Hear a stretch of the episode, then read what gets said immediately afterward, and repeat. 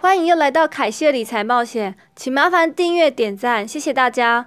随着选举的脚步不断的逼近，然后欧洲的疫情不断的攀升，然后纾困方案到现在也不知道什么时候会下来。周三的股票大跌，但是比起三月的时候，我觉得状况截然不同。虽然呢，黄金跟比特币昨天也都是跌，类似像是要大崩盘的前兆，可是我觉得仔细看呢，还是会有一些不同地方。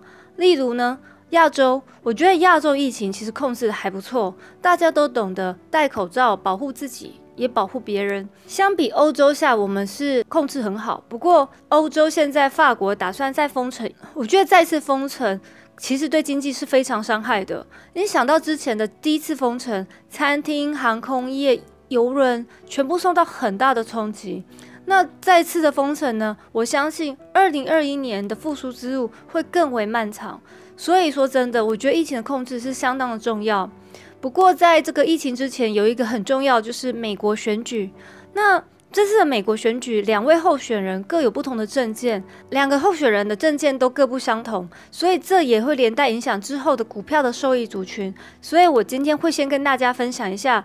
个别淡选之后有哪些股票会受益？然后大家可以稍微注意一下。从现任总统川普二零一六年十一月当选，川普政绩是减税，降低企业和人民的负担。在川普的减税和货币宽松的政策之下，美国这四年来有很大的涨幅。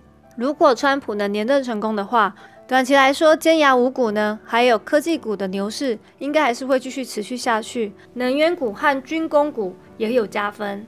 那我们再反过来看的话，如果拜登当选的话，状况又会如何呢？拜登的加税政策一定会落实，市场呢对绿色能源的期待也会增加，可能支撑了新能源电股和电动汽车类。但相对来说，天然气和石油就会减少，所以就会不利于能源期货。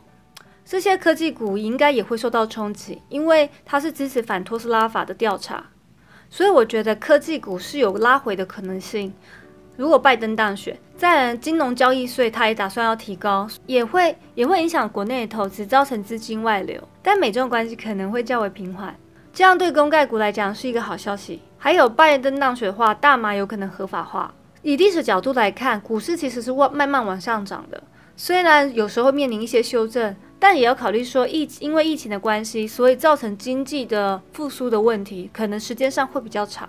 美股短期我不排除会继续下探。面对这样的状况，我的仓位配置会是怎么样的调整，或是我打算加仓什么部位？这是我今天想分享内容之一。自从上次的第四十集开仓之后，大家对我仓位应该不陌生。这个户头里面目前是十万美金的投资，针对我户头上我有做一些稍微的微调。第一个就是 h i l i n 的部分。这档股票给我三百 percent 的获利，所以在合并之后我就卖出了，但是我还是保留五十股当做一个大乐透仔。毕竟我对这家公司其实我还是看好的，只是说因为 Nicola 的事件造成投资者对这种股票很戒慎恐惧，结果也不出我所料，这个 High 链最后也拉回二十块，大约是在我成本的位置。暂时这五十股呢，我就是冷处理它，不要再去关注了。希望 High 链能肯给我一个 surprise。再来最后一档是 UVSY，不过你们在账面上不会看到这档，因为我已经卖掉了。我当初跟大家讲，在选举前波动比较大，而且有百分之五十的机会可能是会往下掉，尤其恐慌指数有可能升高，所以我买了一点点的小避险。我在最近也把它出仓掉了，因为要像 UVSY 这种的 ETF，我觉得不适合久报。毕竟呢，这一档 ETF 我觉得它风险也算蛮高的。一旦恐慌指数掉下来之后，我想我之前赚的等于白赚，随便碰可能会被电的金光闪闪。它除了它本身时间价值之外，它还有一个管理费，所以我觉得不熟悉的朋友其实也不要去乱碰。我是刚好这次大盘连续下跌，所以才能捞到这笔意外之财。接下来我会讲一下我仓位中几档，因为它有财报出来的部分，或者是说它有什么特别可以值得注意的地方，我会在接下来跟大家稍微讲一下。第一档是目前算蛮热门的话题，AMD 的 Q 三跟 Q 四财报其实都优于预期，并且上调二零二零年的全年营收。受惠于半客制化业务，还有 EPYC 的处理器的销售成长，以及新产品推出后的效益，AMD 也宣布以三百五十亿收购 Silence，合并预计在二零二一年完成。那 Silence 其实是全球最大的 FPGA 的晶片供应商，FPGA 可编程门阵列，具有一定的可编行性。可同时进行数据并行，还有任务并行的计算，在处理特别应用的时候效果特别好，对于深度学习上面占了不可或缺的地位。如果看过影片第二四集 AMD 的介绍话，就会知道接下来舞台是属于 AI 市场的。两家技术的互补呢，未来在 IOT 产业、AI 产业、HCP 产业。还有五 G 通讯产业，我相信可以扩展更大的市场，能有更好的发展。可借由他们扩充组合产品，提高市场的市占率。强对强的组合，短空长多。但要考虑技术面，AMD 可能进行整理，而且它的支撑目前在七十左右。我本来觉得我的仓位的。配置我是很满意，没有打算要加仓。但基于未来的合并呢，跟目前大盘的拉回，如果机会拉回七十的话，我会考虑会再加仓。但至于我手上那些持股，我是不打算卖出的。为什么呢？因为不可能再买五十块回来了吧。下一档是新能源股 CSIQ，CSIQ 其实前两个礼拜大概有牵扯到一些关税问题，所以它的股价有拉回到三十七块左右。但是因为我考虑到是呃这个关税问题，不知道结果怎么样，所以我没有出手去减。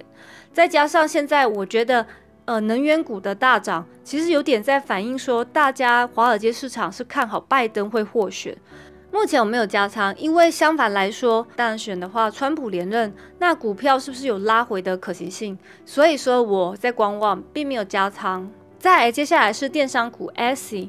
S E 呢最新的财报也是打败预期，第三季度的活跃买家同比增长五十六 percent，达到了六千九百万的活跃用户。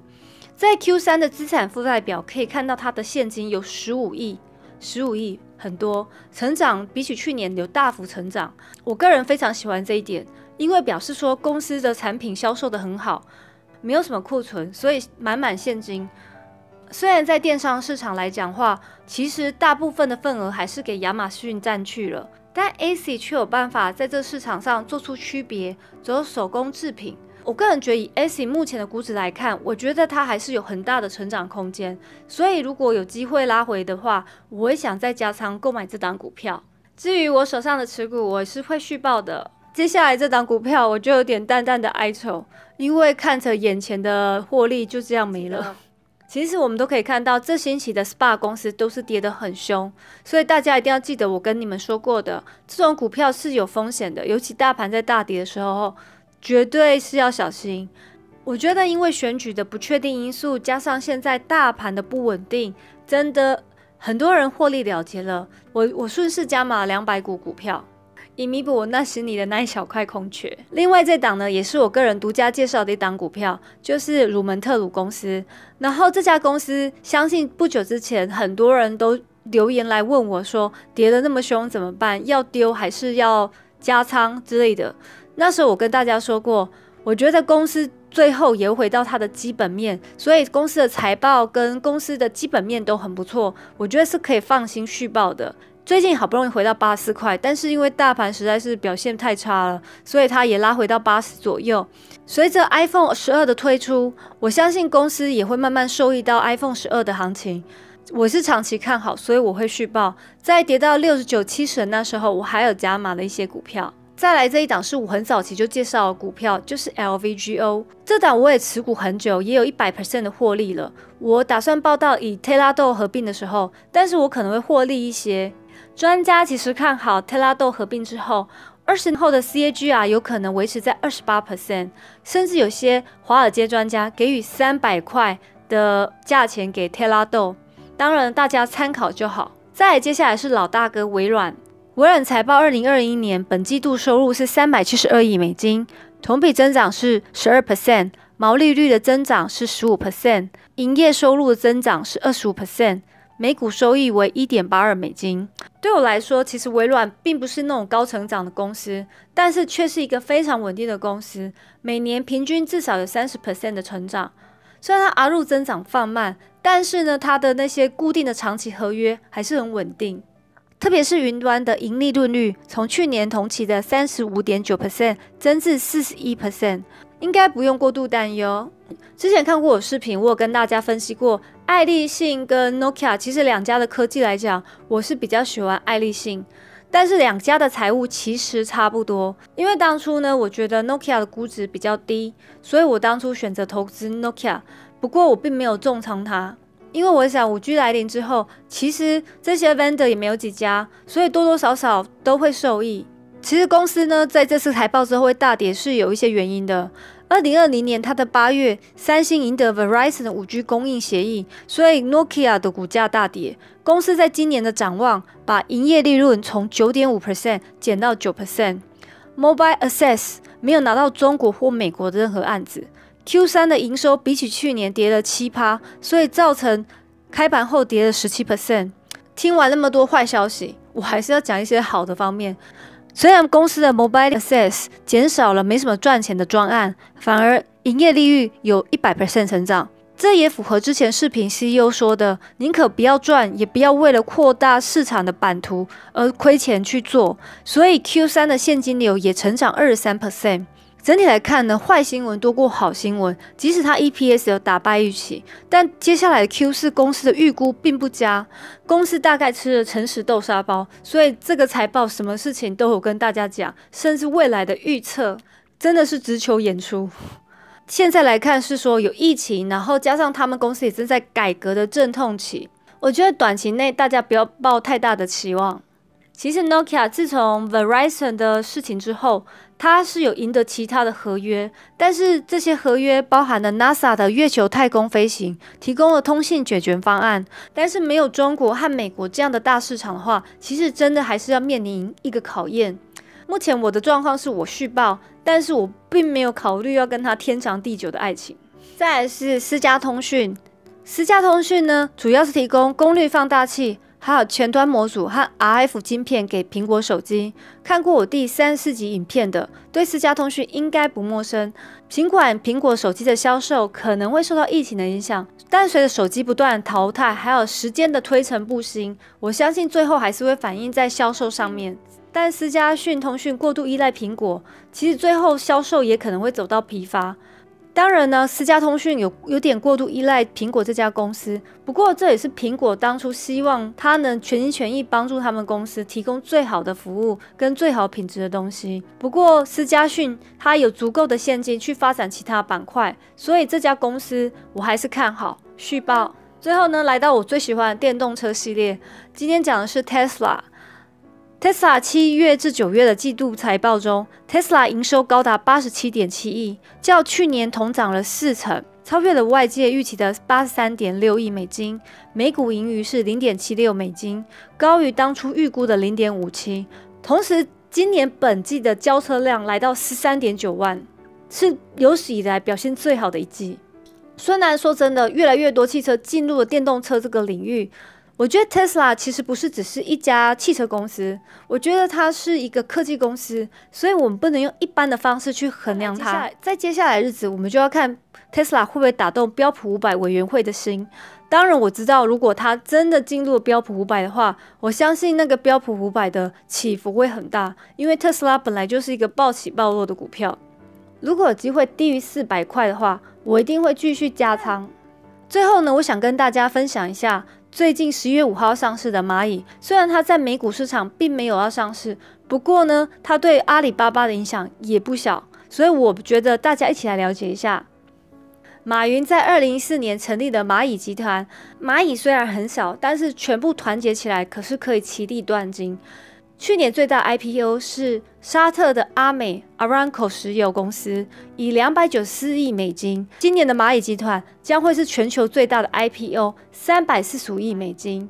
虽然看起来蚂蚁的 IPO 好像比 Aramco 还大，不过你们要知道，其实 Aramco 只是拿它其中的一小部分出来去做 IPO，因为其实以沙特人的想法，他们其实还是不希望他们的公司有太多外人持有。蚂蚁将会在十一月五号。在上海跟香港挂牌上市。中国的 A 股发行价是定价为每股六十八点八块人民币，香港 H 股定价是每股八十万港元。香港股票代码将是六六八八，听起来就是好像一路发发。当初蚂蚁开始是阿里巴巴线上第三方支付平台，但是二零一零年独立出来，衍生到了许多金融服务，所以到最后分拆为金融业务，成为蚂蚁金服。到了二零二零年六月才正式叫做蚂蚁集团。阿里巴巴拥有蚂蚁三十三 percent 的股权，蚂蚁呢拥有了支付宝的十三亿用户，几乎是 PayPal 目前的用户群的四倍，然后交易量呢相当于等于 Visa 跟 Mastercard 的总和。蚂蚁金融服务提供全面的金融组合，例如贷款、财富管理、保险、企业服务。蚂蚁的估值将会达到三千一百六十亿美金，成为历史上规模最大的公开募款和全球最有价值的金融科技业。蚂蚁金服占了八八股票大概三十八 percent，所以连带我最近我的八八股票不断的上涨，所以我要介绍给大家认识。大家千万记得，不要在最慌张的时候把自己手中的股票丢掉，而是要检视一下自己手中的持股。如果是基本面、财务状况都很好的公司，我觉得大家还是报警就好了。这期的理财就到这边结束，请麻烦订阅、点赞、分享，还有开启你的小铃铛。我们下周见，大家拜拜。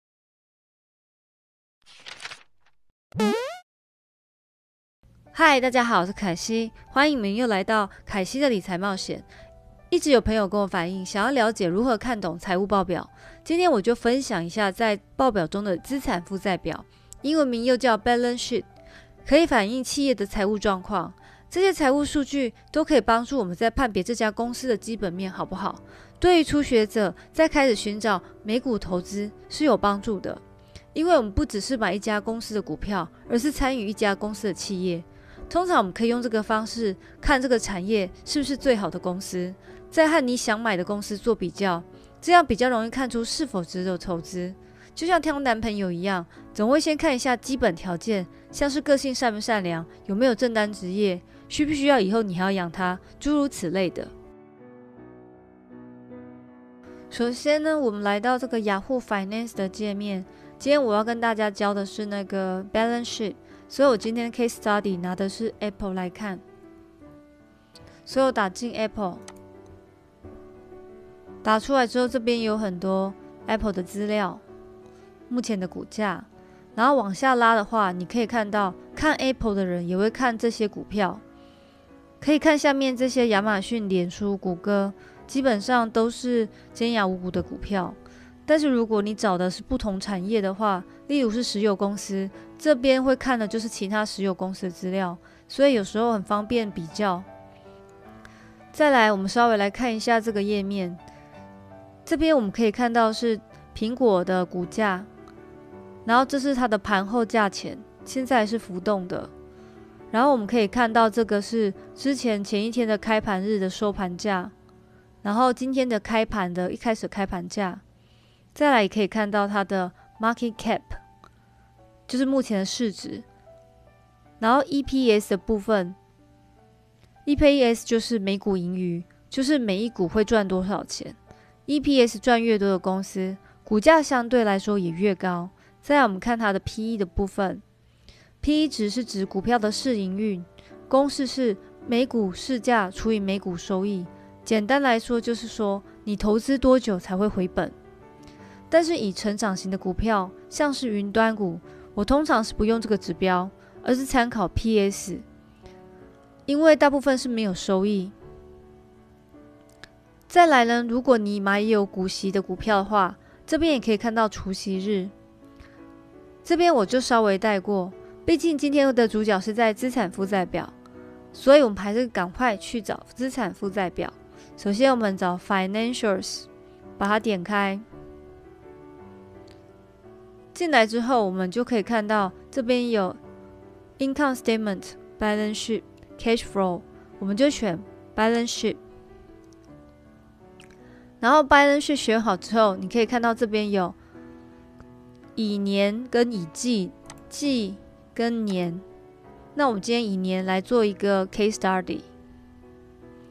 那在之前，我先用中文翻译软体，它可以把这些下面的这些全部翻译成中文。如果有不正确的部分，我会再做补充。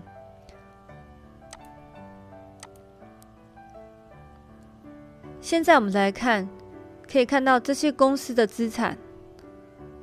资产的部分呢，其实资产部分呢，就像我们自己拥有的电脑、汽车、房子、摩托车或一些股票投资。这边我们来看一下现金跟现金的等价物。这边看的是一亿五百五十七万美金，但是是这样看的吗？请大家要记住哦，其实要看这个资产负债表旁边有写一个千位数，所以这后面其实还有三个零，所以正确的数字是一千零五亿五百五十七万美金。再把现金跟等价物拉出来来看的话，可以看到现金和现金等价物还有其他投资。我们把现金跟现金等价物拉开来看。我们可以看到，说现金跟现金等价物里面，除了现金，还有等价物，还有短期的投资。但是其实不是每一家公司都有短期投资。这边我们来看现金的部分，我们就可以发现，从二零一七年到二零一九年，苹果的现金其实有逐年增加，这部分其实成长了八十 percent。所以可见公司的资金越来越多，所以他们才有多余的钱拿去投资这些股票、证券等等的。然后我们再来应收款，其实应收款大约有四百五十八亿。应收款是指企业在正常的经营过程中，因为销售一些商品或产品，应该向那些购买的单位取得款项。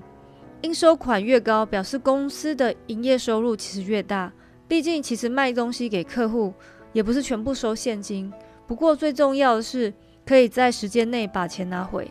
然后我们来看一下应收账款的部分。二零一七年的时候，苹果其实还是有呆账准备金，但苹果二零一八到二零一九之后就没有呆账准备金，可能就是因为他们都可以如期把他们的钱在一定的时间内把它拿回来，所以他们就不需要再做一个准备金的动作。然后我们来看它库存的部分，其他应收款项，我们可以看到大概有两百二十八亿。从往年来看，这个数值的差异，我们可以看到，二零一七、二零一八、二零一九跟二零一八相比的话，这个数值差异不大。但如果想要知道更细的话，必须要去找出苹果的财报来看。雅虎这边其实不会有多余的解释。其实这个其他应收账款呢，有可能是企业的一些应收的票据，或是应收的款项。里面应收款项其内容是五花八门，像一些预付的账款等经营活动以外的，像帮员工收取一些代电费，例如他们水电或医药费，或者各种租入的包装的押金，还有应收的罚款补贴，就是企业受到一些罚损失罚款的时候，可以向保险公司拿取一些费用。简单的想，就是说与企业经营完全没有关系的应收账款，其实都全部会落在这边。所以应收款是四百五十八亿，就是应收账款和其他的应收款项加在一起的数值。再我们来看库存部分，库存部分其实就是要看你的产业，因为你要想看，有些公司的产业是做原物料的，它可能就上下浮动比较大。但是呢，对于流行产业的库存，像衣服之类的，因为有每一季潮流的问题，那这些的库存就是一种悲剧了。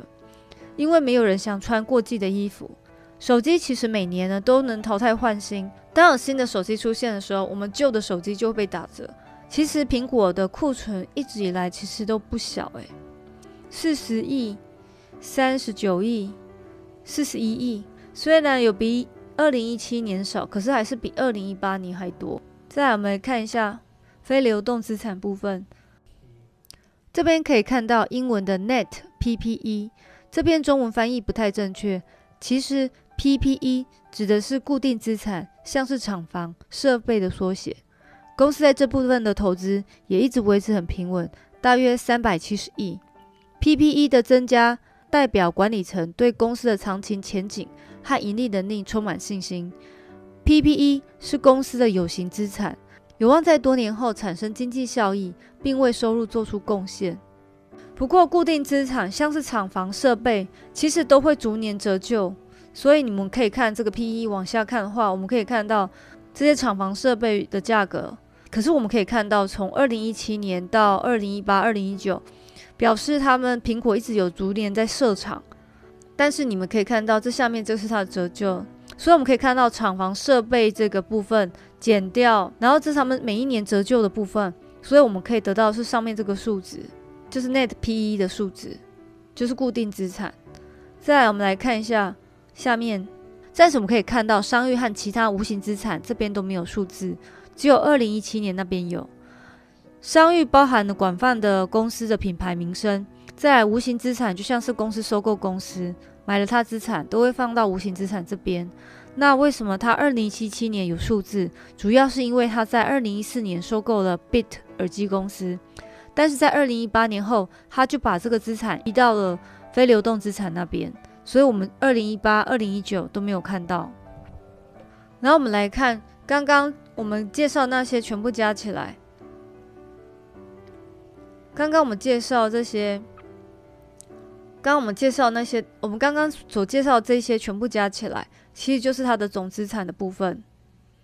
再我们来看公司负债部分，就像你买房和银行借钱或买车分期付款，这都属于负债部分。负债就有分一年内要还清的，像这个流动负债，就是说这一年内我们要还清的负债。应付款就是苹果。他购买一些材料、物资和接受一些劳务供应，而要付给那个供货单位的账款，但是他目前还没有给厂商的费用。应计费用的部分呢？应计费用就是已经发生了，但是还没有支付的部分。但可以看到，二除二零一七年之外，二零一八、二零一九都没有这个部分。目前的一年内要偿还的负债来看，其实也有一年比一年少。从苹果流动债务，从二零一七年的一百八十亿到。二零一八年的两百亿到现在的一百六十亿，我们可以发现它数字有在减少，然后它也有一些其他的负债。至于是哪些部分的话，至于其他负债包含哪些的话，可能也是要去看一下苹果的财报，我们才会知道。非流动负债其实就是一年以后才需要还的款项。从二零一七年的一千四百亿到二零一八的一千四百一十亿到。二零一九的一千四百二十亿，可以看到，其实这几年来，苹果的长期债务其实并没有增加，可见它现金真的很够，所以它不太需要去跟银行什么的再去借多余的钱了。然后最重要是我们来看一下股东的权益部分，这个股东权益是怎么算出来的呢？其实我们把它缩小来看，其实比较容易来算，说股东的权益我们是要怎么算？其实很简单，就是总资产减掉你的负债，会得到九百零四亿。要如何去判断一家公司稳不稳定？我会先拿总资产除以总负债，这比率呢越高越好，通常会找大于一的。这边我来算一下，三三八五一六除以二四八零二八，我得到的是一点三六。我个人觉得，以苹果的实力，其实要在二以上比较舒服，显示公司会更加稳定。我们可以看到现金呢，从二零一七年的七十亿到二零一八年的到二零一八年的一百一十五亿，到二零一九年的一百二十亿，你可以发现它现金是不断增加，所以苹果是越来越有钱了。我们从资产部分来看，二零一七年的三千七百五十亿到二零一九年的三千三百八十亿，相比之下确实有点减少。这就要必须要注意观察是什么原因。再来负债上面来看，从两千一七年的两千四百一十亿到二零一八年的两千五百八十亿，然后到二零一九年的两千四百八十亿，其实落差并没有很大，应该算是健康。最后一个重要是股东权益，之前我有提过，是公司的总资产减负债所剩余的部分，称为净资产。如果公司经营不善、债足高台的话，股东的权利也会消失。所以当然希望一年比一年好。所以我们可以看到，二零一七年的股东权利是一千三百四十亿，到二零一八年是一百零七亿，到二零一九年的九百零四亿。苹果呢，看起来一年有比一年少的状况。结论是我个人对苹果的心得，虽然这集不是在介绍股票。苹果的 balance 在尖牙五股当中，其实我觉得不是最漂亮的。公司的主要营收也来自于手机。其实手机这个行业竞争压力是很大，所以手机卖的不好，很直接影响到公司。唯一吸引我的理由就是它的强大现金流。我看苹果的 fair value 是在一百块左右，但九月回调时其实已经很接近了。但没关系，我应该还是可以等待。今天的视频就到这边结束。财报对一家公司是很重要的，希望这期可以帮助到要进入美股市场的新手小白们。当然，要判断一家公司值不值得投资，不是只光看资产负债表，还要去考虑它的 cash flow 和 income statement，甚至财报以外的分析。清楚的了解自己手上的股票，可以让你抱得更安稳。剩下的就让时间带来获利。不过，千万不要忘记，理财有风险，要独立思考。请麻烦订阅、点赞、分享和开启你的小铃铛，才不会错过最新的理财冒险。下期见，拜拜。